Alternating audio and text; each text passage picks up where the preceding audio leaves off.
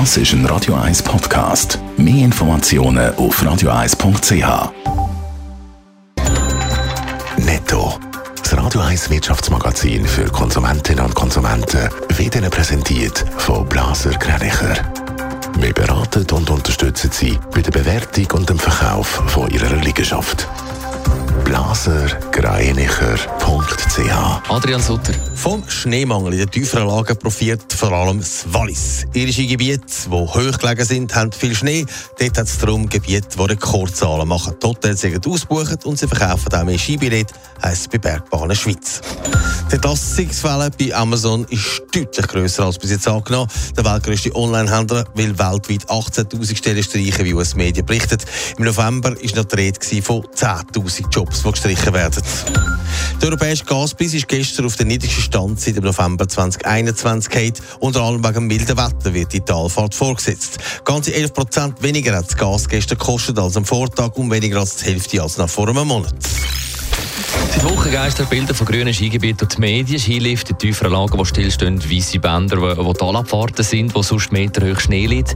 Für viele Wintersportgebiete in den tieferen Lagen ist der Start in die Saison ein Debakel gewesen. Adrian Sutter, es gibt aber deutliche Unterschiede. Ja, wer über 2000 Meter geht, Skifahren, erlebt so etwas wie Winter. Aber auch dort mit Hilfe teils von zünftig, zünftig kommt Schnee. In den tieferen Lagen sieht es ganz anders aus. Bei Seilbahnen Schweiz sieht man bis jetzt eine düstere Bilanz, gerade auch im Festtag. Unten ein Minusgeschäft, oben sieht es laut dem Direktor von Seilbahn Schweiz, Berner Stoffel, anders aus. Die hohen Regionen im Wallis, sagen wir mal wie äh, Zermatt, Saas-Fee, also im Bündnerland, wie St. Moritz, Davos, äh, die haben sehr gut geschafft. Andere Gebiete, wie tiefer gelegen, sagen wir mal im Emmental, äh, in der Jurakette, äh, die haben schlecht geschafft. Und die Skigebiete oben die profitieren auch davon, wenn es unten keinen Schnee hat, weil so die Wintersport natürlich zu ihnen kommen. Aber könnte grüne Winter auch noch für die oberen Lagen negative Auswirkungen haben? Das könnte es tatsächlich. Ich befürchte viele Skigebiete, aber auch die Hotels. Der Grund ist ganz einfach. Wenn es im Flachland fast schon T-Shirt-Wetter ist, dann verliert irgendwie halt die Lust am Wintersport. Die geht ziemlich schnell vorbei. Und dann ist es eben gut möglich, dass dann im Februar und März weniger Leute noch Lust haben, so mit Bergen zu Skifahren oder Snowboarden.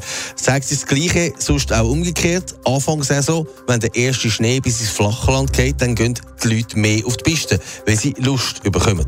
Und das Umgekehrte ist eben auch möglich.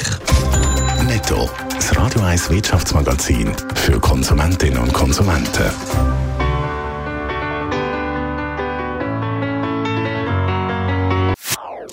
Das ist ein Radio 1 Podcast. Mehr Informationen auf radio1.ch.